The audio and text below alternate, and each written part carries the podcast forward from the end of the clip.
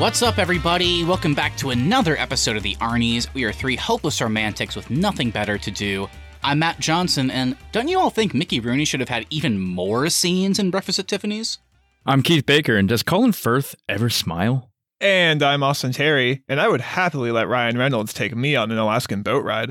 On today's show, we are returning to our bracket format, this time to once again ponder what is the best romantic comedy movie? But before we get into all that good stuff, I'd like to start today's show with a question. Which of today's male leads would you want pursuing you if you were the romantic interest in a rom com? Oh, that's a great question. And I'm going to be quick and I'm going to be shallow. I would pick Ryan Gosling just because I want to live at his house from Crazy Stupid Love. Oh. You know what? I'm gonna take the same movie, but I'll take uh, I'll take Steve Carell. Oh, nice. a guy that likes a little conversation, I see. I'm glad you guys both took that movie because I'm going to pick none of them because they're all creeps to me. you sure you don't want to be with Hugh Grant? I mean, on the surface, I guess it seems cool, but then when he's your boss and he's like slapping everybody's ass when they're walking by, it's a little like, I don't know. I don't know about this guy. So last year, guys, I don't know if you remember this because we've done like maybe 11 or 12 brackets at this point, but our romantic comedy bracket from 2021 had some friends and family members actually criticize our picks because A, they didn't like most of them, and B, they felt we left too many good ones out. So, the movies we're talking about today, we didn't actually pick. We each had other people submit movies for us, so that is going to make this a new thing bracket wise for us, and it should be super fun. Austin and Keith, let's start off our bracket episode like we always do. Tell me about your experience watching these 12 movies. Did you feel there were several good ones, maybe some greats? Any that super let you down? Was it a slog? How are you feeling going into this discussion? Yeah, this one was a fun ride. I would say I don't know if I had more fun this time than the last time. I think it's about the same. Definitely have some stinkers in here where I was like, I cannot wait for this movie to be over. I kept checking the time. It was like 90 minutes left or 90 minutes left. I was like, what? Lots of really weird characters in some of these that I can't wait to get into with you guys. Then there's actually some really cool characters that I actually really enjoyed. And I was like, oh, this, this is kind of a fun movie. And I hope, hope this one kind of makes it towards the top once we uh, battle it out. But yeah, other than that, it, it, it seems like uh, I had to cram a lot of movies in pretty quickly, but I got through it. And um, yeah, it's good old rom coms. Had a good time.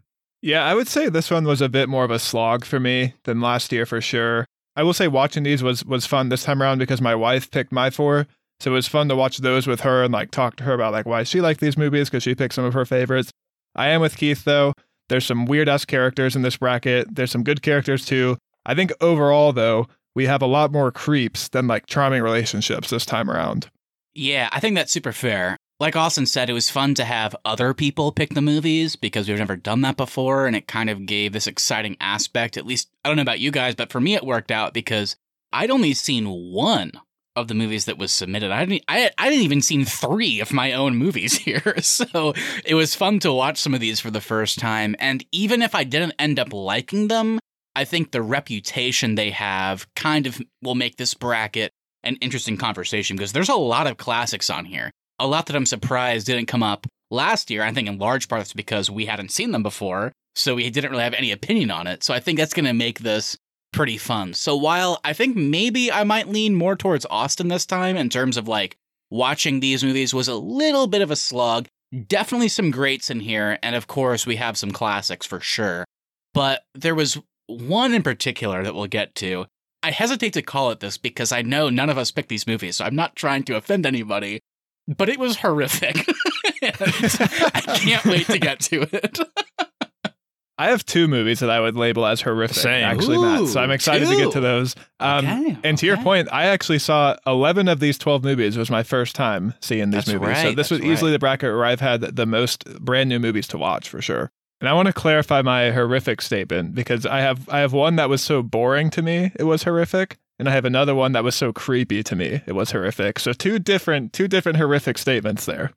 All right, so also, I went back and listened to the beginning of our episode from last year, and criteria wise, we kept it pretty simple.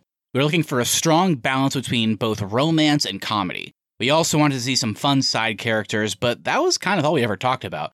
So, considering a year has passed and we didn't select these movies, which provided a fresh perspective, is there any new or different criteria we need to talk about? For me, chemistry is going to be a big one this year.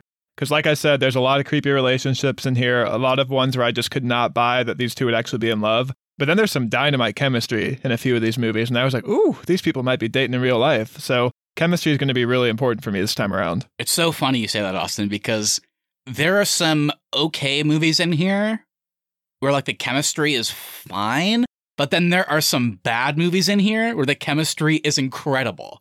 Like, what? like, it was really weird. So I'm excited to get to that too.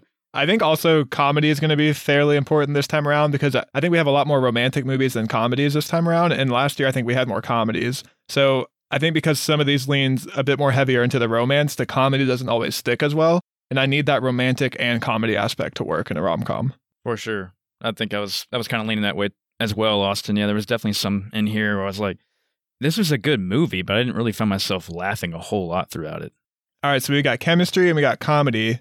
Matt, do you have anything else that you want to throw out there? Honestly, I don't think so. That's really the big thing I wanted to talk about too is we didn't really talk about chemistry specifically last time. We talked about, you know, do these actors like do their characters make sense together? But for whatever reason this year, these movies in terms of like how the plot pairs these characters together and like just their chemistry, that was something I was noticing way more. It sounds like you guys did too. So that was my big addition to the roster this time around, where we have to take that into account, I think. All right. Well, it sounds like we've got our uh, criteria established. Chemistry and comedy are going to be key this year for a movie to win. All right. Let's get into this. We're talking the best romantic comedy, round two.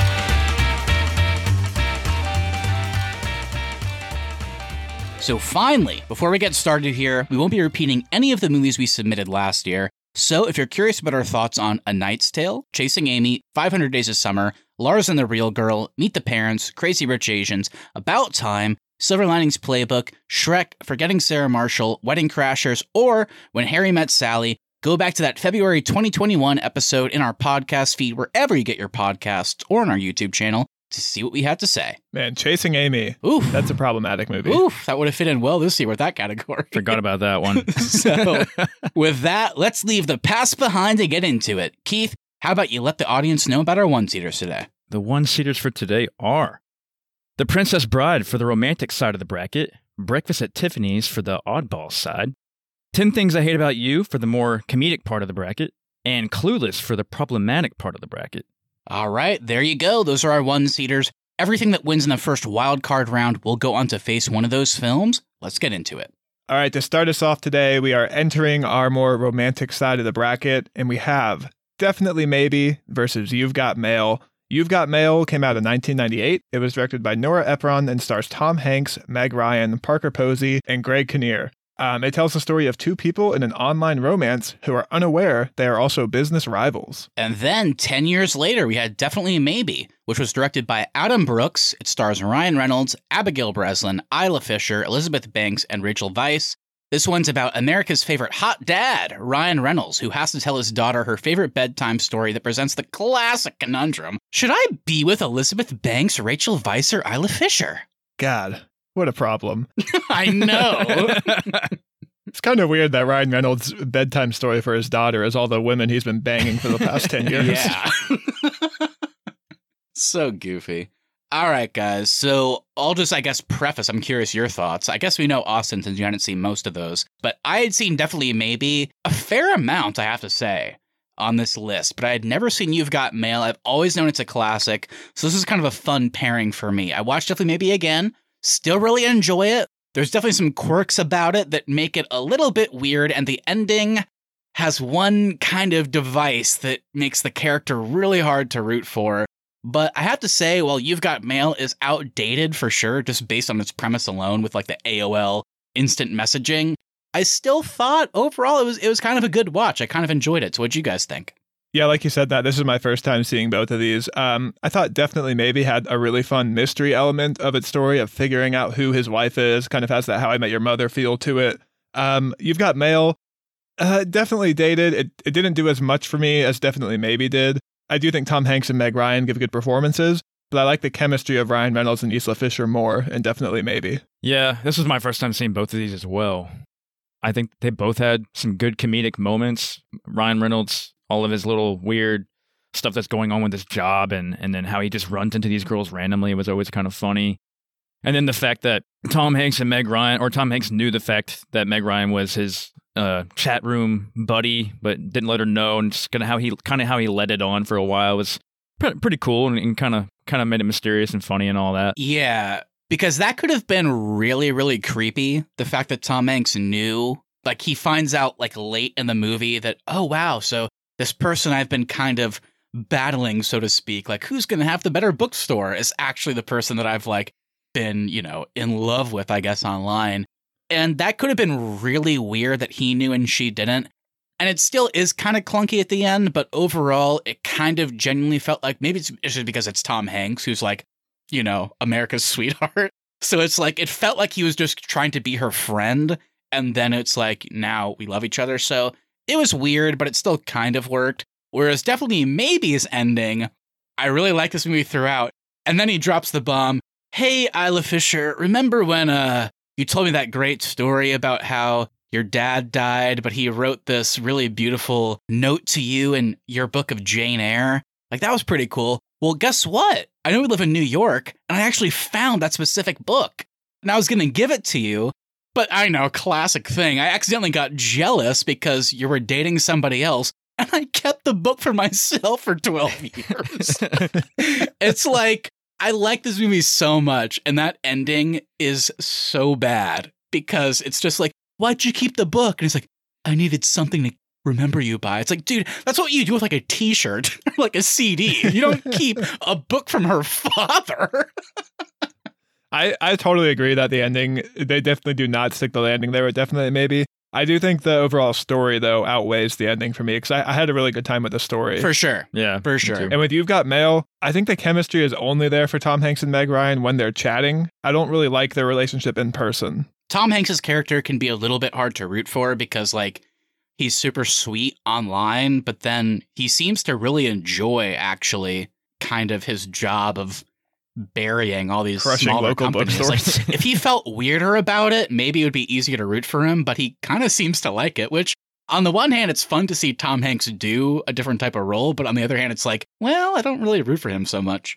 And there's that weird dynamic with like his dad's kids in the movie. Oh, yeah. It's yeah. kind of a weird storyline. That was weird. Yeah, and his And then his- grandfather's daughter, who's like four years old. yeah, and his dad's his dad's like new or supposed to be new wife is flirting with him. Which they never resolved that.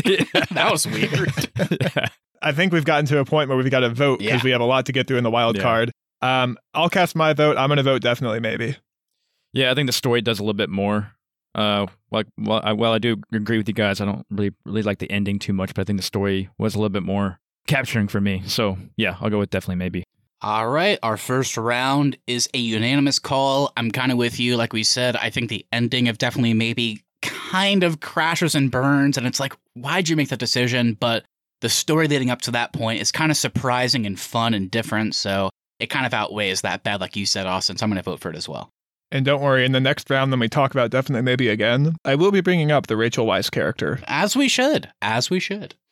Alrighty, so let's go ahead and get into the oddball side of the wild card round. These kind of just focus on movies that we didn't really know where to place. They have elements of romance, elements of comedy, but there's also kind of a, a weird aspect of both of them. I think you'll understand when I get into them. So, Keith, you want to start us off? Yes, we got Crazy Stupid Love came out in 2011, directed by Glenn Ficarra and John Requa, starring Steve Carell, Ryan Gosling, Julianne Moore, Emma Stone, Marisa Tomei, and Kevin Bacon. Steve Carell is a recently divorced man and certified doof. He meets Ryan Gosling, who decides to make him sexy and confident. If only Ryan could have met and helped Steve's son, who is a 13 year old creep that won't leave his babysitter alone.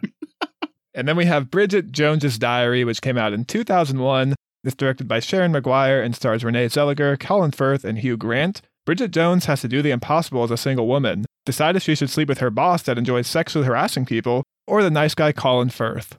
Golly, these decisions are so tough. Both of these movies, I think, have a pretty significant reputation that precedes them. That's a good point. Yeah.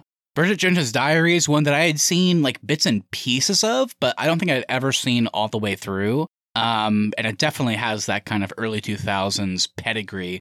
Whereas Crazy Stupid Love, like you said, Austin, for whatever reason, I mean, I watched the movie and I really do enjoy it, but it's like this one has become kind of like a millennial, maybe now Gen Z, I'm not sure, but people really do like and talk about this movie a lot. Yeah, I think with Crazy Stupid Love, the cast and all the performances are so great. Um, there's there's full of actually really good chemistry in this one with both Ryan Gosling and Emma Stone, and then Steve Carell and Julianne Moore. I really actually do like both the relationships in this movie. Uh, Bridget Jones's Diary, I don't like either one of her options in this film. I think, I mean, obviously Hugh Grant is a creep who should probably be in jail for all the sexual harassment stuff he's done. Um, and then Colin Firth, I just think is like kind of bland, and he's like he says like one nice thing to her, and then she's like, "Oh, I love this Yeah. guy." Like they, I don't buy their relationship at all either. That's what stuck out to me too. My favorite thing about Bridget Jones's Diary is just Renee Zellweger's funny, like goofy moments. She's really good in it. Yeah. Yeah. just all the the stuff that happens to her in her apartment, the way she drinks and smokes is kind of funny, and it's like the way she eats and like stuff's always messing up, like with the blue soup and all that kind of stuff. All like the British humor in it really got to me, and I like I like the the comedy side of this one more.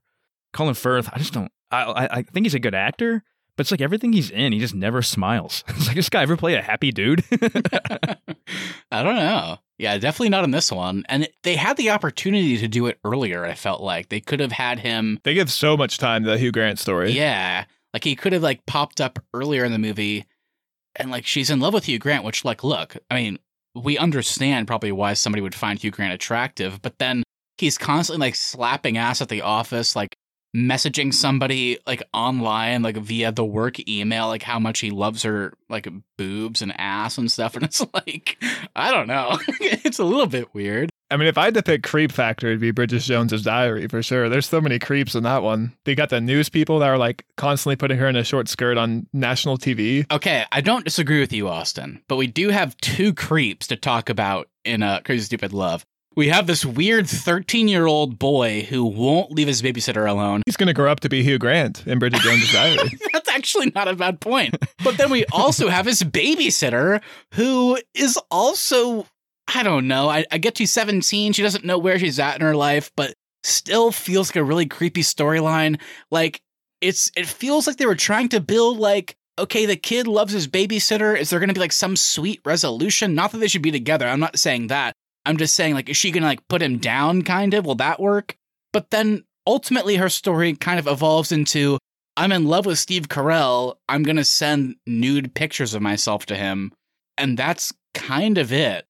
And it's supposed to feel gratifying? Like I, it's kind of weird. Well, I guess it, it's supposed to feel gratifying because her dad pretty much flips out at the end and she's in trouble, Yeah. I guess. So she does suffer the consequences of doing that, yeah I guess true you could say. I do like the way Crazy Stupid Love kind of builds to its finale. Like when the dad rushes over to the house and there's the big fight. Like the way all the storylines kind of collide and coalesce, I found really exciting and interesting. And I do think there is like a really sweet speech at the end of Crazy Stupid Love. yeah Um, and I like that kind of all the relationships at least end on a good place. You don't know if maybe Steve Carell is going to reconcile his marriage.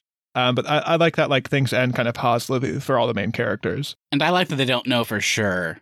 But you get the idea. Maybe it's just because Steve Carell and Julianne Moore had such great chemistry that you think that they will be able to work it out, and nothing too bad has happened that they can't, which is kind of sweet and kind of fun. Um, the best line of the movie is still for me. Uh, they set up Ke- Kevin Bacon is barely in this movie. He just plays David Lindhagen, who is like the one that had the affair with Julianne Moore. And whenever he shows up at the house at the end and they all get in a fight, and then the cop comes and is like, Who's David Lindhagen? And then everybody else like holding up like tissues to their nose to stop the bleeding. He's like, Lindhagen. it's like, it's Lindhagen. I love the opening when they're talking about the divorce and Steve Carell just gets out of the car while it's moving. I, I just love all the bar scenes. So whenever Steve Carell's trying to flirt and stuff, it's hilarious. He's like, I wouldn't sleep with you if my life depended on it. Steve Carell and uh, Ryan Gosling have pretty great chemistry. Uh, I wish we could have seen a little bit more. I remembered Emma Stone being in this movie way more, um, but she and Ryan Gosling do have good chemistry. Um, so yeah, I, I did like Bridget Jones's Diary. I want to go back to that real quick and just say that I had a good time with it, but maybe it just feels a little bit dated.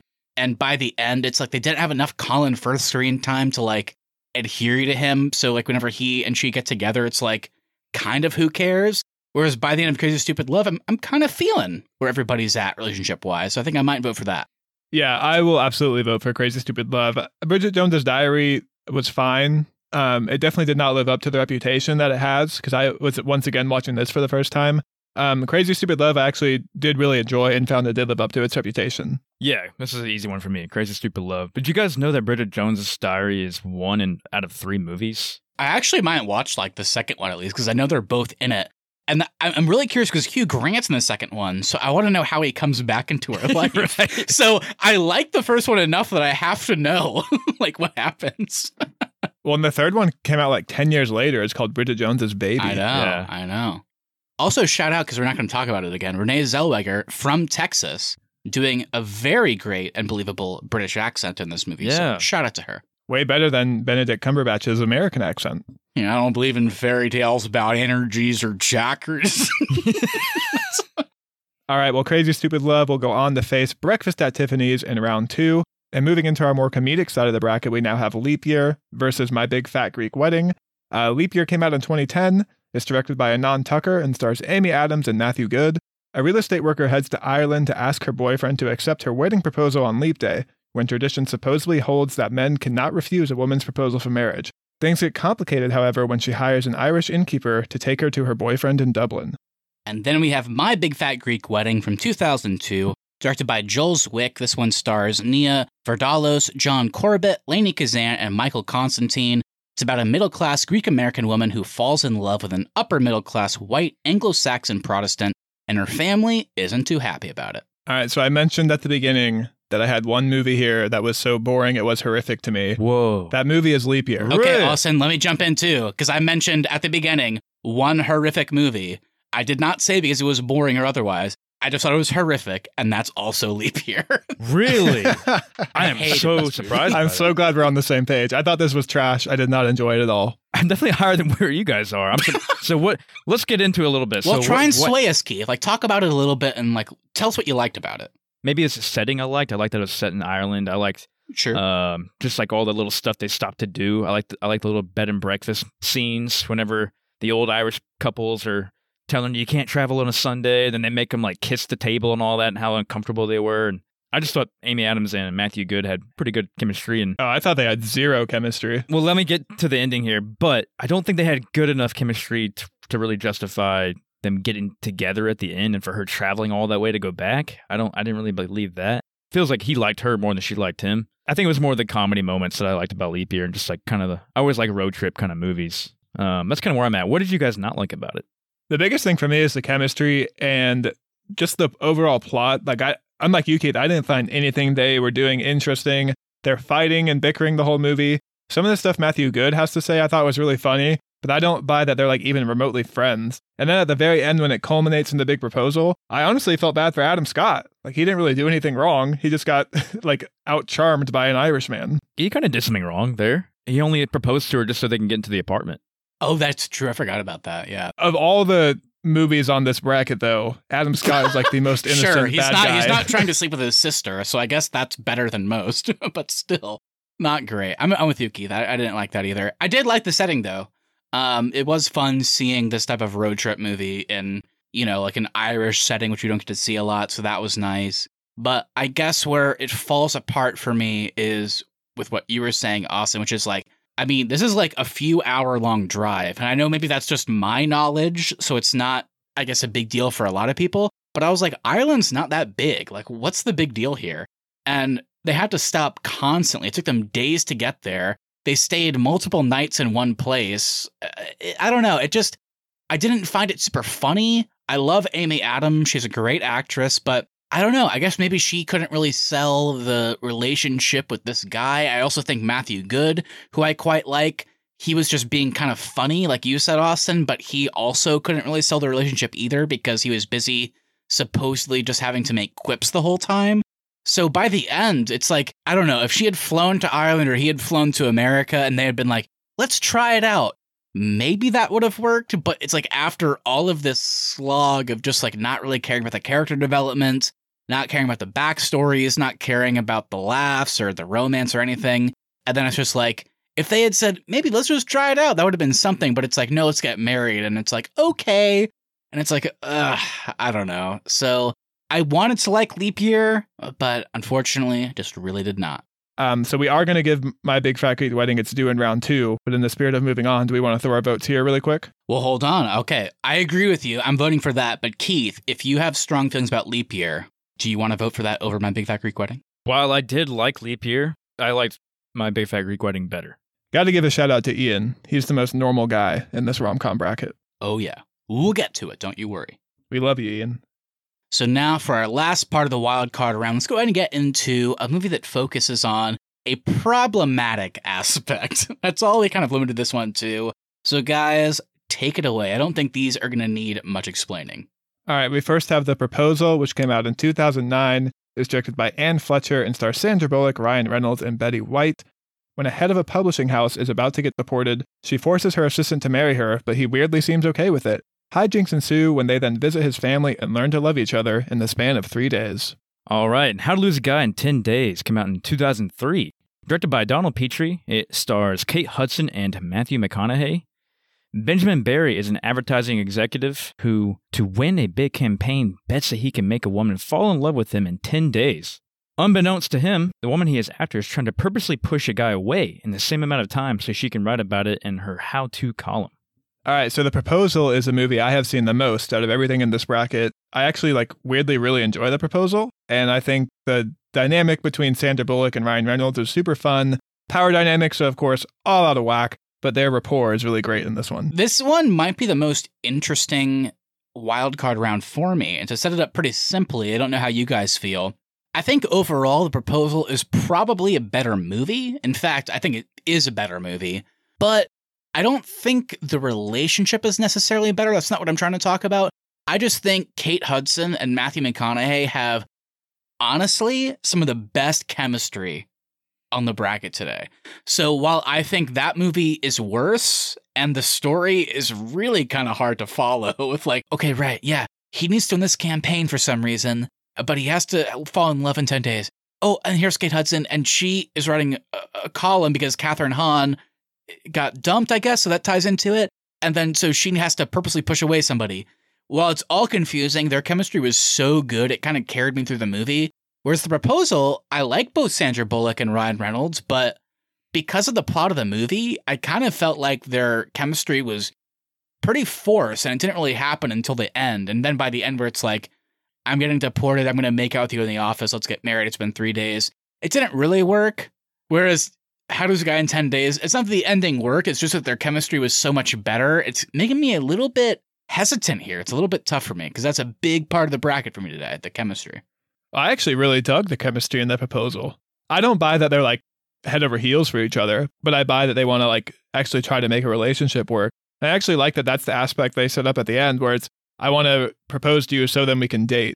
Um, with 10 days, uh, I think Kate Hudson really makes this movie. She's really funny all of her scenes where she's like just messing with Matthew McConaughey, I thought were really great. I actually did not buy their chemistry at all, though. I don't buy that they would fall for each other. And I, I, really hate that at the end, she's got this great opportunity to move to DC and do what she wants to do. And then he's just like, no, give it up for me. No, give it up. I know I didn't, I know you gave up your job and I like got a way better job and I'm not having to give it up, but be with me. Definitely a weird uh, element. I can agree with the ending part of it. I really like the comedy and how to lose a guy in 10 days. So, like you said, Austin, I love all the stuff that Kate Hudson does to to mess with um, Benjamin Barry, whatever his name is. Who cares? Uh, it's McConaughey. yeah, McConaughey. The poker scene is fantastic. Yep. On 10 days. The poker scene is so funny, and the, when the dog pisses on the table like twice, like, Yeah. got me every time. Uh, and then just McConaughey's like persistent, like, oh, I guess I got to deal with this if I want her to love me in ten days. And him just sighing all the time and just putting up with it was hilarious. So the comedy definitely takes it for me. But I think I do agree with you. The relationship's a little bit better in proposal. So I don't know. I'm kind of tied here right now. I can start off our voting for this one. I'll vote for the proposal. I'm gonna go with How to Lose a Guy in Ten Days. I don't really like either of these, but I don't know which is better. Uh Yeah, I think when it comes down to like side characters and stuff, I think How to Lose a Guy in 10 Days maybe had it for me because as much as I love Betty White, the use of like Mary Steenburgen and Craig T. Nelson as the parents was just making me laugh for all the wrong reasons in the proposal. It's just like, I found this random guy in the barn who's looking to deport your wife. So don't tell your grandmother about this. It's like so stupid. But at the same time, of course, How to Lose a Guy in 10 Days is like maybe 20 minutes longer as a movie. And it certainly feels like it because they're Oh. really trying to sell you on like the fallout from this bet and from like her column. And then it's like, wait, we're going to get together. But then Matthew McConaughey is just like, I have a great job here. Don't leave. And she's like, but I left a great job here. Can I leave? And he's like, no, I'm Matthew McConaughey. And the bet doesn't even seem like that big of a deal. They're both doing the same thing to each other. Well, it's definitely a big deal. But the thing that I think you're saying, Austin, that's really stupid is that Matthew McConaughey is like, look, it was just a bet. I, I know it was stupid. I shouldn't have done it. And she's like, how dare you? How fucking dare you? But she never is like, I was purposely trying to break up with you so I could write a story about it. so the bet was a terrible thing to do, but they never really acknowledge what she did. And she's she's way worse to him than he is to her. oh, for sure. Yeah, th- this is the first time in a while. I think I enjoyed How Does a Guy in 10 Days more. The proposal is so formulaic. They introduced Malin Akerman as his ex girlfriend, and I forgot by the end why she was in the movie. um, so I don't think it's better. In fact, I, I think most parts about it are worse. I prefer Matthew McConaughey and Kate Hudson's uh, relationship and their chemistry. But for some reason, the proposal, I guess it feels a bit cleaner feels a little bit more like I can root for Ryan Reynolds, maybe. Whereas like uh, How to Lose a Guy, I, I'm not really rooting for either of them. So at least I can root for somebody. I don't feel good about this, guys, but I think I'm gonna go vote for the proposal. Man, I, I hate saying that. Ugh. Oof. I love it. I love to hear you say it. Move it on, baby. Move it to the finals. The finals? I don't know about that. well, now, actually, now that I'm looking at what it's going up against, it probably will. Well, the proposal will move on in our problematic bracket to face Clueless in round two.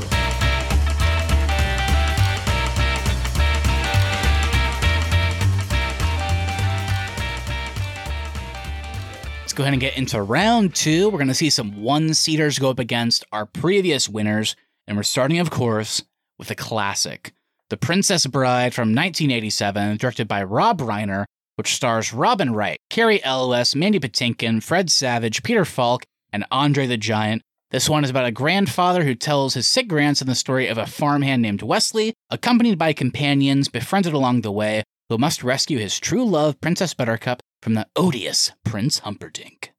And the Princess Bride is facing Definite Maybe, which beat out You've Got Mail in the wildcard round. So I want to start this by throwing to somebody else, Keith. Keith, I suspect you and I will feel similarly here, but I'm so so curious. Again, Keith, I can't speak for you as somebody that like grew up watching The Princess Bride. This was like a movie that as a kid I was like, I don't want to watch that. And then when I finally watched it, I was like, holy shit, this is incredible. and it became one of my favorite movies as a kid. So of course, there's nostalgia tied to it. But I want to start by throwing it to Austin. The fact that you'd never seen The Princess Bride is super interesting to me, and I, I want to know so badly what you thought of it, looking at it from 2022. Yeah, I had I had never seen The Princess Bride all the way through. So I had seen bits and pieces. I knew the characters and some of the references. I really enjoyed it. I think the characters are fantastic in The Princess Bride. I think the story is super funny and charming. But the thing that really won me over are the individual characters and how they each kind of fill their role in the story. And I would say The Princess Bride has some of the best characters of any of the brackets in this in this competition today. Princess Bride for me is kind of a mix between like Shrek and um, Monty Python. Kind of has like that Ooh. that same kind of humor from Monty Python mixed with the like the storyline from Shrek. I think that's a great comparison. Keith. Yeah. I love the framing device, how it's just a grandfather telling a story to his grandson. And over time, you keep cutting back, and it's like you see the grandson in real time get really kind of hooked on the story. And I think, in large part, to what you said, Austin, is like somebody watching a movie, it's because the characters are so good. And you want to know what happens to them. I will say, whenever I first started watching it, I was like, okay, this movie is still incredible. But for a best rom com bracket, are we going to be able to vote for it? And I was like, I don't know. I mean, the romance is there for sure.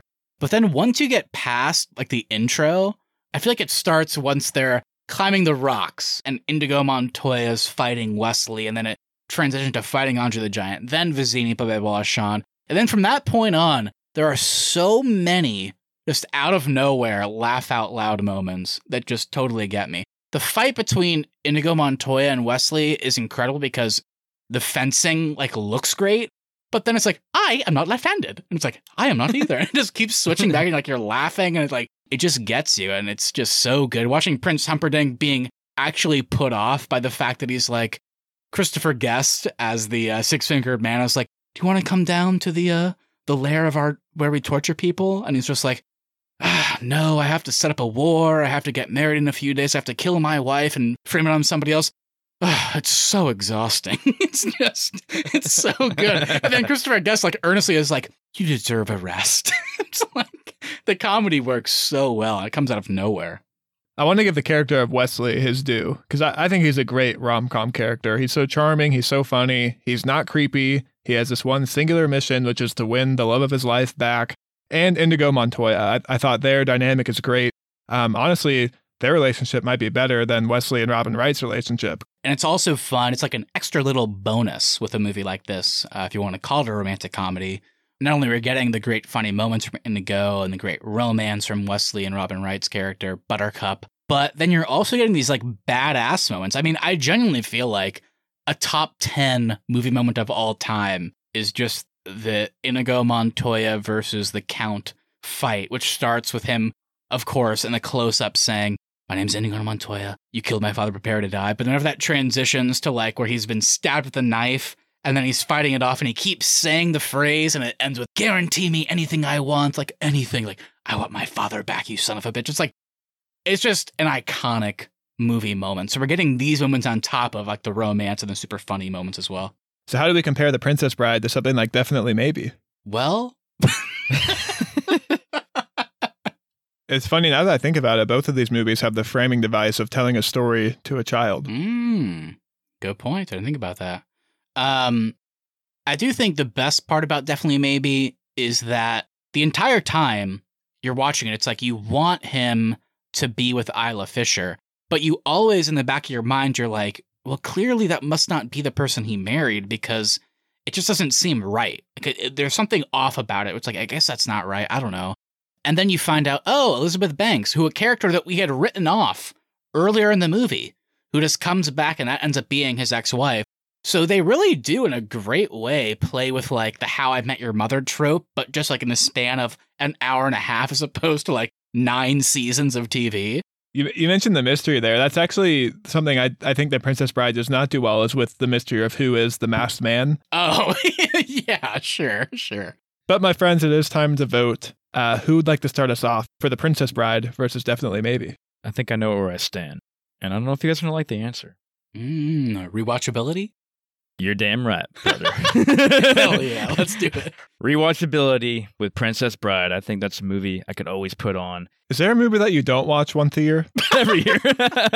Every time we do a bracket, you're like, I watch this movie once a year. I always have my go-to movies I put on every There you year. go. I like it. Keith had 365 movies. It's uh, Monday, March 11th. This is the this is the day of the year I watch The Princess Bride. Um, and then other than that, I think it's just a classic. I think it's a little bit more funny than definitely maybe, which I think that's why it kind of takes it from me. I'll go with Princess Bride. Takes it just a little bit more for me. I do think the mystery in the story is more interesting and definitely maybe. Um, but the characters of the Princess Bride vastly outweigh the story of Definitely Maybe. So I'll also be voting for the Princess Bride. I will as well. I think it's a classic, and it's a classic for a reason. I didn't hate a single thing you said there, Keith. I think you nailed it on the head. Um, yes, while there are some highlights and definitely maybe, I think it definitely might be an underdog in this bracket. If you haven't seen it, I would recommend it. But overall, The Princess Bride, the characters, ending, the journey along the way, everything's so good that, I mean, it's hard not to vote for in this case. So I will, of course, as well vote for The Princess Bride. All right. Well, the Princess Bride will move on to the semifinals. And uh, to find out what is going up against the Princess Bride, we now have Breakfast at Tiffany's versus Crazy Stupid Love. All right, we got Breakfast at Tiffany's, which came out in 1961. It is directed by Blake Edwards. It stars Audrey Hepburn and George Peppard. It follows the story of Holly Golightly, a naive, eccentric cafe society girl who falls in love with a struggling writer. All right. So I've been on a bit of a hot streak, I feel like, with these old movies. I've been talking about a lot how I've, I've discovered recently that I like older movies, and I just recently voted for The Princess Bride in our last matchup here. That being said, Breakfast at Tiffany's is everything I hate about old movies. This movie was a slog. It's very boring. It feels outdated. The performances feel like they're from a different world. Uh, there's some very problematic racial characters in this movie. You didn't like Mickey Rooney? Uh, there was nothing about Breakfast at Tiffany's that I enjoyed. I'm going to start off my piece, Keith, if you don't mind, by reading a quick quote from a 2008 interview when somebody asked Mickey Rooney what he thought of the criticism that this film had received based on his portrayal of Mr. Yunioshi. Um, who, if you don't know, by the way, people, Mickey Rooney is a very white man um, playing a Japanese man. This movie came out in 1961, like Keith said. This interview was in 2008, and Mickey Rooney says that he has never once heard about any criticism that this movie has faced. Rooney said he was heartbroken about the criticism. Blake Edwards wanted me to do it because he was a comedy director.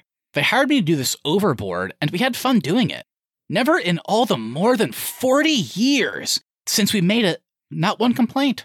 Every place I've gone in the world, people said, God, you are so funny. Asians and Chinese come up to me and say, Mickey, you are out of this world. Rooney also said, if he had known people would be so offended, I wouldn't have done it. Those that didn't like it, I forgive them, and God bless America, God bless the universe, God bless Japanese, Chinese, Indians, all of them. Let's have peace. Oh my God.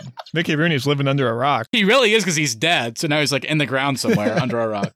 If anybody didn't like it, I forgive them. God bless America. God. Yeah, Breakfast at Tiffany's was like a two hour movie. There's a lot to like about it. The vibe of it, there's something special and timeless about it, where it's like, it's really fun to see New York in that time. I do like the initial meeting of Holly Golightly and Paul and they do kind of weirdly become friends and then it's like oh there's kind of a hint of something more but you kind of don't want it and then later you do so over time it, they kind of do develop a good friendship i love whenever they go out and do things that they've never done before that's probably the best sequence of the movie. But unfortunately i think it's just i don't know it just feels too long. Everything around that is a bit of a slog. If they had just focused on their relationship maybe it would have been better but there's all these really weird subplots where like Holly is like visiting a mobster in jail and she doesn't realize that she's giving him tips on like the state of his business because it's in code and she's like been tricked essentially. And then there's her old husband who like married her when she was 14 and keeps trying to force her to come back home. And she's like, no. And then he's like, okay. And that's the end of that story. And it's like, so then why was it in here at all? There's guys banging on her apartment saying, I bought you drinks. I've got certain rights. Yeah, so there's just so much fluff surrounding, I think, what could have been a decent romance story. And there are some funny moments because Audrey Hepburn, I think, is super funny as Holly. I really liked her performance. But yeah, there's just too much surrounding uh, the main story, I feel like. I did like that they tried to add elements to the story than just like a typical 1950s, 60s romance. Like the mob stuff, it's a lot of fluff, but at least it was like kind of a more interesting level to the story. Sure. Like you said, that it is two hours and you do feel every minute of it going back and watching it today. So this is the one that that I submitted on behalf of my sister, and she said that we were going to hate this one. But she did say one thing that I do agree with. She's like, "You're gonna love the party scene," which I Oh, did. I thought one of the funniest scenes so in the movie. The party scene was so funny when it showed everybody getting drunk and like just throwing everybody around. People were like collapsing on the Crammed floor. in that, into that small space. yeah. Yeah, I thought that was a hilarious scene. That was my favorite favorite moment of the entire movie. Uh, but one one thing that kind of did get on my nerves throughout it was that uh the the fact that the uh, the writer Paul. yeah Paul it feels like he just like was almost too persistent at at times where like she just kept telling him to like hey I have this I'm gonna go marry this guy now. Oh I have a husband over here. Uh I have all this stuff going on. He he's, he's like he's still stuck by her I guess which makes sense he was in love with her but it just felt like it was going on too much where she kept having all this stuff come up and she kept kind of telling him to screw off and he just would never screw off. But did you guys gonna feel that like he was too persistent in a way? There's a lot of people in this movie not taking no for an answer, Keith. So I did feel that. Mostly Mickey Rooney. uh, yeah, I, I agree with you, Keith. After the second guy that she's gonna marry that isn't you, you should probably take a step back. I feel like that's probably a good rule of thumb, perhaps. Yeah, we talked about at the beginning how chemistry and comedy are really key here. Uh, Crazy Stupid Love has chemistry just oozing off the off the screen with all of its characters. And it's so funny with Steve Carell, Ryan Gosling, Emma Stone. So I, I just got to go with what I enjoyed more overall. So I'll throw my vote for Crazy Stupid Love. I'll second you. Yeah, I'm third on that. Alrighty, well, Crazy Stupid Love will go on to face The Princess Bride in the semifinal round. All right, so let's move on in round two. We have 10 Things I Hate About You versus My Big Fat Greek Wedding. So 10 Things I Hate About You is from 1999, directed by Gil Junger, and it stars Julia Stiles, Heath Ledger, Joseph Gordon-Levitt, and Larissa Oleynik. It's a modern tale of Shakespeare's comedy The Taming of the Shrew, retold in a late 1990s American high school setting. New student Cameron is smitten with Bianca, and in order to get around her father's strict rules on dating, he attempts to get bad boy Patrick Verona to date Bianca's ill tempered sister, Kat. And guys, just to start us off here, last year we talked about 500 Days of Summer, and if you didn't think JGL was creepy in that, whoo, we haven't seen nothing yet. Well, first of all, Matt, you, you ran through our cast there, but how dare you Ah! leave off David Krumholtz from the Santa Claus? How dare you? Oh, Bernard, Bernard, himself. dude. Uh, Keith, we're, we're definitely going to get into 10 Things I Hate About You, but I wanted to give you time here to talk about my big fat Greek wedding because we said we would give it its due in round two. Yeah, so I had never seen my big fat Greek wedding before, and going into it, it first started out, I was like, "Oh shit, I am not gonna like this movie at all." Me too. Me too. I thought it kind of started out kind of slow. I thought Ian was kind of like weird, and I thought the character Toula was kind of awkward. That actress played a great awkward uh, character. I was like, "Oh man, this is gonna be a this is gonna be a long movie." Um, but it, I, I quickly turned on me. I started to really like it. I liked all the the, the Greek stuff, like her her dad and her mom and her whole family, and how and all the crazy stuff they were uh, kind of pushing on Ian. Like, what are you talking about? Your parents don't eat, or you don't eat meat. That was what turned them against him. Not that he wasn't Greek. that was the part they couldn't stand. all the uh, all the Greek traditions that they were bringing up, and that he was just kind of like, "What is going on with this family?" I thought that was all hilarious, and uh, just the chemistry th- with the whole family, and, and then with Toula and uh, Ian, I thought was pretty pretty believable, and it kind of grew on me as the movie went on. Would I characterize this as a good romantic comedy? Yeah, I guess so. I, I didn't find there to be a lot of like romance in it. Really, I thought it was more com- comedy than anything, more like a, just a family kind of, kind of more meet the parents kind of feel to it. That's kind of what I got out of it. But I had a I had a ball watching this one. Yeah, I, I do think the worst thing about my big fat Greek wedding is its intro. It takes a long time to get going. Um, once she kind of goes to school, the movie definitely takes off and picks up its pace from there. And I, I do really like the Ian and Toula relationship. I, I like that everything else about the movie with her family and the wedding is over the top, but nothing about their relationship is over the top. It feels very normal, very natural, very kind of just like every day these two meet and they hit it off, and then they have to deal with their crazy families. So I liked all those elements of my Big Fat Greek wedding. I do definitely agree though with you, Keith. It, it, it does take a while to get going, and there are some aspects that are, are a little bit slow about the movie. Yeah, I think I'm mostly with you. I think after that intro that you talked about, once she kind of goes to school and meets Ian, it gets really exciting. And then the ending I thought was relatively strong. I do think in the second act, it started to drag a little bit with like all the hijinks, kind of like with the meet the parents type stuff that you talked about, Keith, where it's just like, okay, so now Ian, you come meet my parents, and now I'm gonna go meet your parents. And it's like, obviously, it's like different cultures, different backgrounds, so it doesn't work. And after a I liked it for a little bit, and after a while, it started to drag. But what really carries us through this movie, like you guys both said, is just um, Nia Vardalos and John Corbett's chemistry. I mean, it's so normal, which we don't get from rom coms. Like, what's happening around them with their families and settings, that's what's really funny. But they're like a kind of a standout on this list because they have just a very normal, typical, good, solid relationship. There's nothing really funny about it. It's just kind of romantic and fun and spontaneous. And there's no like weird drama with their relationship either. Yeah. There's drama for the outside stuff, but their relationship is actually pretty healthy. Yeah, they never do the bullshit thing where it's like at the end of the second act, John Corbett like is like, Toula, your family is so crazy. I can't do this. I can't marry you. And then at the end of the third act, like they he runs into like a church or something. It's like we can. I'm sorry, we can do this. They don't do that bullshit Yeah. trope. It's just like no, they're actually surprisingly totally fine throughout the entire thing. All right, so let's now transition and get into 10 Things I Hate About You. God, I love the cast in this movie. I, I first time seeing this one as well, and I had a blast. Um, I, I genuinely loved like every aspect of this movie. I thought it was super fun. Heath Ledger is uh, fantastic in this movie. Oh, I- thi- yeah. This is one of his like breakout roles, right, Matt? Yep. This was kind of the one that brought him out of like Australian TV and movies into kind of the mainstream. Uh, Julia Stiles, I think, is great as the lead as this like angsty teenager. Um, Joseph Gordon-Levitt, I think his intro in the movie and his first kind of first and second acts with him are very cringe. I do like later on though that the relationship actually ends up being kind of sweet. Yeah. There is definitely some cringy stuff with JGL in this one. Oh, yeah. he's he's a good actor, but he wasn't in this movie. But I do like where his I do like where his story ends up. It kind of eventually finds a decent spot to be, but it takes a little bit to get there.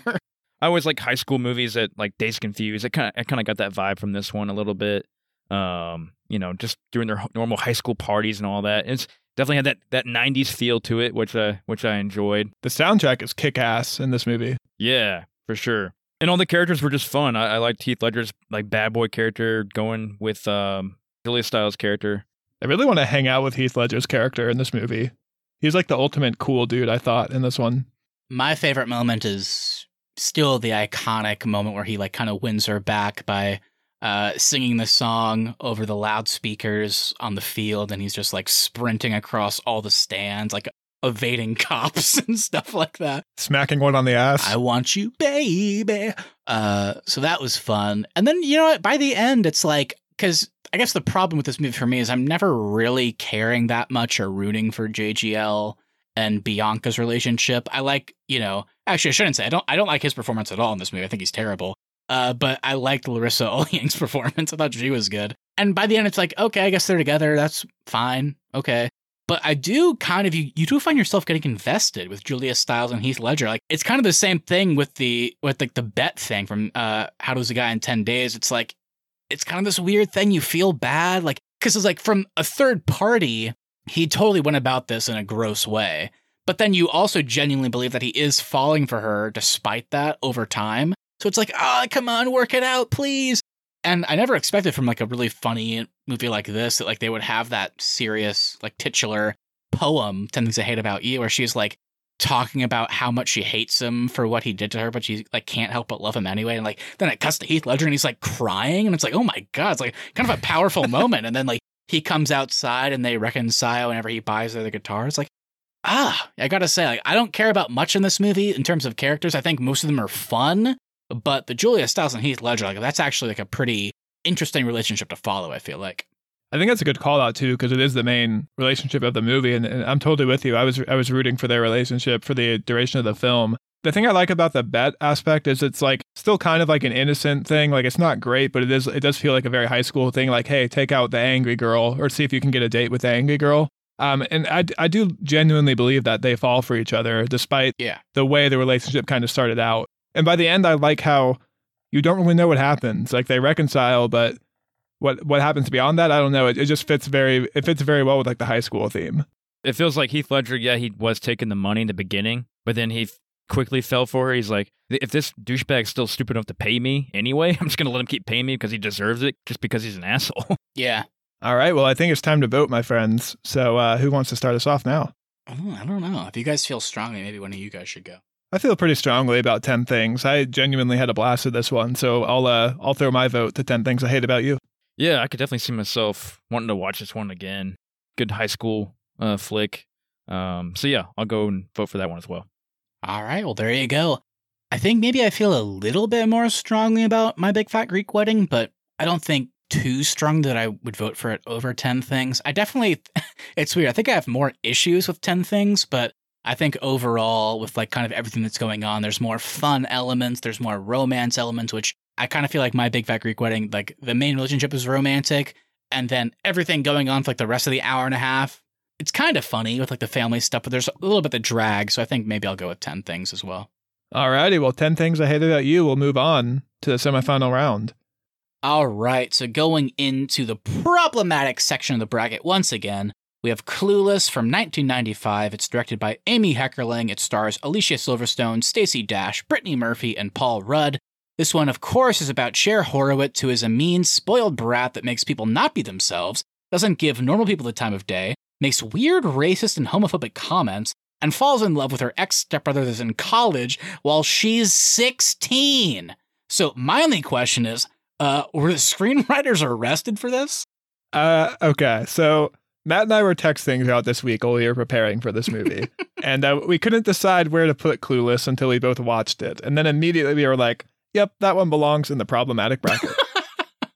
Yeah, man, they really do hammer home that he's her ex stepbrother. and in college, and she is 15, turning 16. That's the problem. It's like, okay, it's the ex stepbrother. That's really fucking weird. But they do set up that they don't know each other.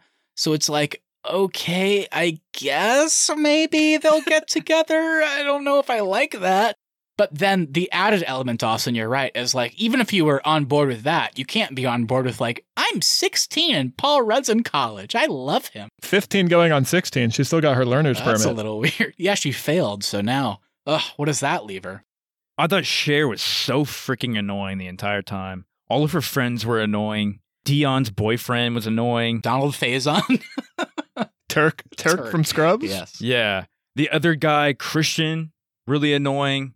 Paul Rudd was creepy. It's like, dude, you're like, what, 22 years old and you're going after what I thought. I was watching this with my sister and I was like, how old is she? She's 15. She's in driver's ed school. She's like, what, 15, right? And he's in college. Like he's like, a, he's about to be a lawyer. Ugh. What is going I on don't here? know. I was unclear too about th- how their like blood ties factored in because I thought they were half brother Yeah. and sister. And so Me it- the whole movie I was creeped Yep. out. And then I had to do extra reading and find out, oh, they're stepbrother and sister. Not any better in any way. But they didn't explain No, that well. yeah, you're No, so right. Keith. Because while I guess technically the step thing would be better, they don't explain it in the movie. There's just one line at the beginning whenever Paul Rudd's like eating out of her fridge, and she's like, "Oh, it's you again."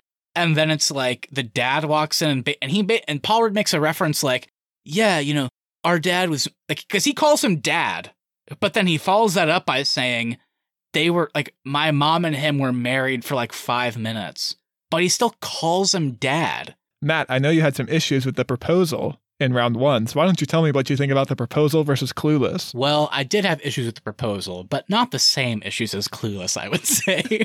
I think Clueless gets off to a pretty good start because it kind of feels like they're going to have this fun arc for Cher's character. I honestly thought like the main plot of the movie was going to be like, oh, she's making over this new girl and has to discover along the way that it's like, I shouldn't be like forcing this thing on people. I shouldn't force them to like see people because like Tai meets this nice skater guy. It's like, oh, they should be together. And then Wallace Shawn from Princess Bride's also in this. And like they set her up, or they set him up, I should say, with their math teacher. And of course, like it's under bad pretenses. It's like, we want to get better grades. But it feels like it could go in kind of a fun direction, like character wise, and there could be a fun arc. But I'll tell you, there certainly wasn't one, not that I could find. The only arc that Paul Rudd was looking for was like the arc of from age 16 to 18. That's where he was really getting excited.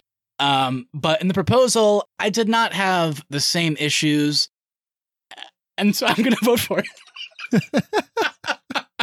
I'll say this if we were just doing a problematic bracket, Clueless would win hands down. It- It'd be, it'd be fantastic. My favorite film. Just to be slightly positive about Clueless, I, I do like how it kind of feels like a period piece. Like they do capture the 90s nostalgia very well in this movie. Um, that's really the only thing I enjoyed about this one. I think Cher is a terrible character. I think Paul Rudd's a creep. Um, I thought Cher was going to have some sort of character growth, but by the end of the movie, she's the exact same person she was at the beginning. She's just with her stepbrother. so my vote will definitely be the proposal. yeah, the only character I liked in Clueless was Breckin Me Meyer's too. of, Tra- of Travis. I thought he was hilarious. He was cool. He's a nice dude, and he didn't mean any harm to anybody. He just wanted to skate, bro. Yeah. And he was just like, "Hey, let me look at your like your pictures." Like he liked her her art that she drew, and he was like all innocent, and they were just shitty to him the whole time. I felt really bad for his character. I was hoping Tai was going to get dropped off the railing at the mall. Uh, but yeah, easy vote for me. Proposal for sure. All right, well, the proposal will go on to face 10 Things I Hate About You in the semifinals. And to kick off our semifinals, we have The Princess Bride versus Crazy Stupid Love. I mean, I still feel like, guys, The Princess Bride is a classic, and I know it may not have been as hard for The Princess Bride to beat Definitely Maybe. I'll say I'm still feeling strongly, but do you think this matchup makes it any harder for you? I think this is a harder matchup because The Princess Bride is a classic, but I would say Crazy Stupid Love is a modern classic. I agree. How about we start with Steve Carell's son harassing his babysitter? I love you, Jessica. I don't know who's creepier, him or Yeah, I Jessica can't decide. harassing I Steve can't Carell. decide. She's pretty creepy too. Ugh. I think what I'll shout out here is, like I said in the last round, I, I really do and I really did enjoy that the characters and the way they fit into the story of the Princess Bride. I do think though, Crazy Stupid Love has better chemistry and makes me laugh more often than the Princess Bride does. I actually don't really laugh that much in Crazy Stupid Love. I think um when the jokes are there, it's fun. I like like I said previously, Steve Carell and Ryan Gosling's their back and forth I think is really the reason to watch this movie. But the reason I love something like The Princess Bride is because it gives me that British comedy feel, even though it's not really a British movie, and Rob Reiner, the director, isn't British. So it has like the about time, that like that dry British humor, which comes out of nowhere. That's what I love about it so much. It's just like you're watching it, like I said, and it's like, oh yeah, this is kind of a romantic fantasy story that a grandfather is telling his grandson. But where's the comedy? And then it just comes in with like the Inigo character and Andre the Giant as Fezzik and stuff like that. And it's so, I don't know. As I've gotten older, the comedic moments really hit a lot harder for me. I was laughing out loud this time. And I think it's because I never really picked up on the British humor as a kid. So while I do really like Crazy Stupid Love and it is funny, um, and there are like romantic elements, I, I really do think the main one is Steve Carell and Julianne Moore. I think I like Ryan Gosling and Emma Stone, but basically she gets really drunk because she's mad at Josh Groban. And then she goes and makes out with Ryan Gosling. And then they get together at his place. And then it's a weird thing where like they cut like weeks later where Steve Carell keeps trying to call him. And then he just shows up at his house and like they're boyfriend, girlfriend. So it was lacking a little bit. Whereas, I don't know, Princess Bride, I think for me is kind of the whole package. But I do love Crazy Stupid Love. So it does make it tough. I think what you called out there, Matt, is actually the thing that's putting Crazy Stupid Love ahead for me is with The Princess Bride. I know there are moments that are funny, and I know why people would think they are funny, and it's like, oh, I should be laughing here. This is kind of funny. But I'm not like physically laughing. I just know it's something that is funny. Whereas with Crazy Stupid Love, Steve Carell genuinely makes me laugh out loud in this movie. And so I think that is what will put it ahead for me. I guess it's up to you then, Keith. Because I mean, I'm definitely voting for The Princess Bride. So not to put pressure on you, but. And I'm definitely voting for Crazy Stupid Love. Oh! Sorry, Keith. Ah! Ah! no. Oh man, I love both these movies. Which one do you watch every day of every year, Keith? I mean, to be honest, like as I think more in my youth, I watched uh, Princess Bride, but more getting more into my young adulthood, I watched more Crazy Stupid Love. I watched Crazy Stupid Love as a youth to get tips on how to hit on my babysitter. Oh, Ugh. I love the characters in Princess Bride. I love the comedy in it. Uh, and then Crazy Stupid Love, it's more of like a character comedic thing with me. Like I love Steve Steve Carell in the bar and the way he's like so awkward and all that. Him and Julianne Moore, I think, have a pretty good chemistry. And, and like you said, Austin, I like I love that scene whenever he just jumps out of the car as they're moving when she starts telling him they had an affair. Man, it's so hard to choose. I like both these movies, but I know I have to choose one. You do. I think I'll go with Crazy Stupid Love Ugh. Wow. by an inch. Wow. by an inch. Damn. I know. I I'm pretty know, sure bad Keith called The Princess Bride a classic last, last round, I and I have never in my life seen Keith Baker go against the classic. Definitely a classic. Crazy Stupid Love's a classic too, though, for me. I don't know about I- that. no, I think I'll go with it, not because it's more modern, but because I guess it kind of feels that romantic comedy formula a little bit better than Princess, Princess Bride. I don't, I don't always think of it as a romantic comedy. I think of it more as like an action comedy sometimes with a romantic in the background. Uh, where Crazy Stupid Love is just a straight romantic comedy. I think that's a good point. But The Princess Bride, you have a lot of funny, kind of slapstick moments, but you don't really have like the relationship between Buttercup and Westley. It's already established when the movie starts. All right, well, Crazy Stupid Love will go on to the finals. And to find out what it will be facing in the finals, we now have 10 Things I Hate About You versus The Proposal. For me, The Proposal is one I've seen countless times. I've always really enjoyed this one. It's always made me laugh. I think Ryan Reynolds and Sandra Bullock are fantastic here. 10 Things I Hate About You, I think is just a really all around fantastic movie. And I think all the performances are great. I think the story is a lot better than it is in The Proposal. And I think the relationship between Julia Stiles and Heath Ledger has a lot more to offer than the relationship between Ryan Reynolds and Sandra Bullock. Yeah, I think kind of how you were just talking, Keith, about how Crazy Stupid Love was more of a straight rom com, which kind of helps you give it the vote. I think I might actually go the opposite in general, which is I appreciate when something still feels like a rom com, but it kind of does something different. And while the proposal, I think, is a strong rom com in that sense that it follows the formula, I think I might vote for something like 10 Things. Do I like it more? Do I laugh more? Is it more romantic?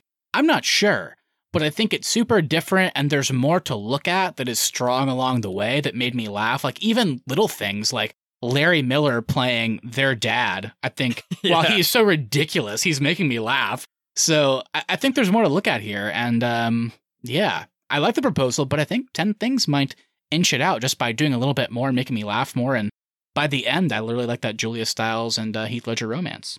All right. Well, I'm going to lock it in then, and I'll vote for 10 things. I've locked it in as well. Same here. All right. Unanimously, 10 Things I Hate About You We'll move on to our final round of this bracket. You'll be facing Crazy Stupid Love uh, Crazy Stupid Love made it here with some division between the three of us, but 10 Things is here unanimously. How's it going to shake out this time around? Yeah, I'll say, as the guy that was the dissenting vote with Crazy Stupid Love, I'm in that fun place in the bracket that I do actually like being because it makes it a lot more interesting for me, which is I don't really feel super strongly about either of these. Uh, there's stuff earlier in the bracket that I would have fought for and fought harder, but now that I'm in the finals with two movies that I enjoy, but definitely don't love, I don't know where to go. So, as guys that kind of voted for both of these unanimously along the way, how are you feeling? I have one I feel particularly strongly about. Oh, okay, okay. Uh, and that's 10 Things I Hate About You. I think, like you said, that this just does something different than the traditional rom coms. Um, you get the comedy with the dad and some of Julia Stiles' rants.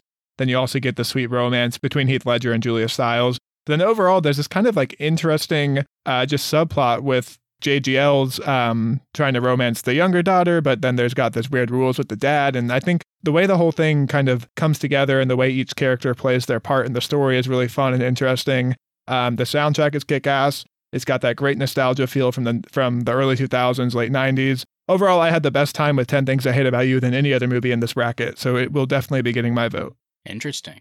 So I was gonna say, I, do, I mean, Crazy Stupid Love, I think equally kind of fits the bill as a rom com that is also different formula wise too. So maybe in a weird way, these kind of make sense as the finals going up against each other because they don't fit the mold, which maybe makes them more fun in a weird way. Ten things said about you though, I think was if we had like the most surprising one out of all these, this one would definitely take it for me. I like the whole high school dynamic about it. Like all these kids are kind of new to like r- love and romance. They're all trying to um, just find their way, and they're all kind of awkward. Awkwardness is always funny to me. The teachers are funny. Like the dad is hilarious. Yeah, I, I think I really just enjoyed the characters and overall story of Ten Things I Hate About You. Let me ask you guys this, because I think we've got the comedy box for sure checked with both of these movies. So the, yeah. the only other criteria that leave is, is chemistry where are you leaning in regards to chemistry for Crazy Stupid Love or 10 Things? That's where I was just going to jump in. I think it's way better in Crazy Stupid Love. I think you get a great romance side of the rom com elements and you get some good chemistry with Julia Stiles, but everybody else is in that movie isn't good. I don't think JGL and Larissa Oleynik have good chemistry. Uh, I don't really like those characters either. So by the end, it's like, okay, I get they, that they've grown, but I don't really care. Whereas in Crazy Stupid Love, I think it's funny along the way. Maybe not as funny, but still funny. And you get really great chemistry in a different way because it's an it's a ex husband and ex wife with Steve Carell and Julianne Moore. But watching them together, it's it's honestly kind of emotional. It's it's funny, but it's also sad. And like watching him on the phone when she surprisingly calls him just because he has an urge to go home and water his plants. And then she calls him when she doesn't actually need his help.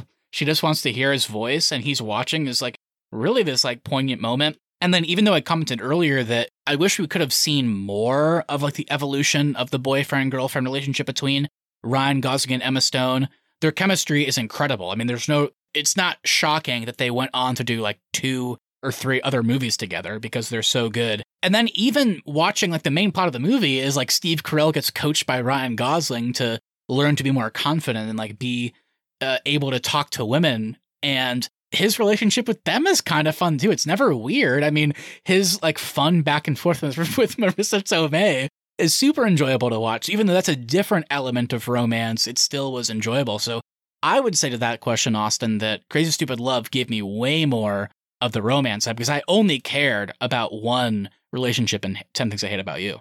Yeah, I don't I don't disagree with with anything you said there. I think For me, 10 Things just does more with the story in addition to the chemistry and the comedy.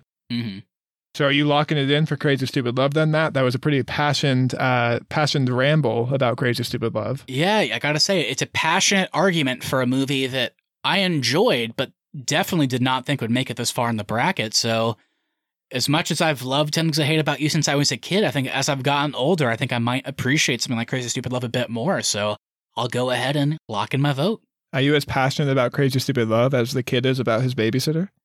No, I would hope to never be as passionate about something as that. um, okay, Keith, you once again have the swing vote here. Uh, we have one vote for Crazy Stupid Love. We have one vote for 10 Things I Hate About You. Which way are you leaning? I don't know. I really hate when Keith has power on this show. I hate it too. it's uncomfortable. I think I know where I'm leaning, but like again, it's it's just a, it's just by a thread. I think I'm gonna have to end off with "Crazy Stupid Love." Whoa!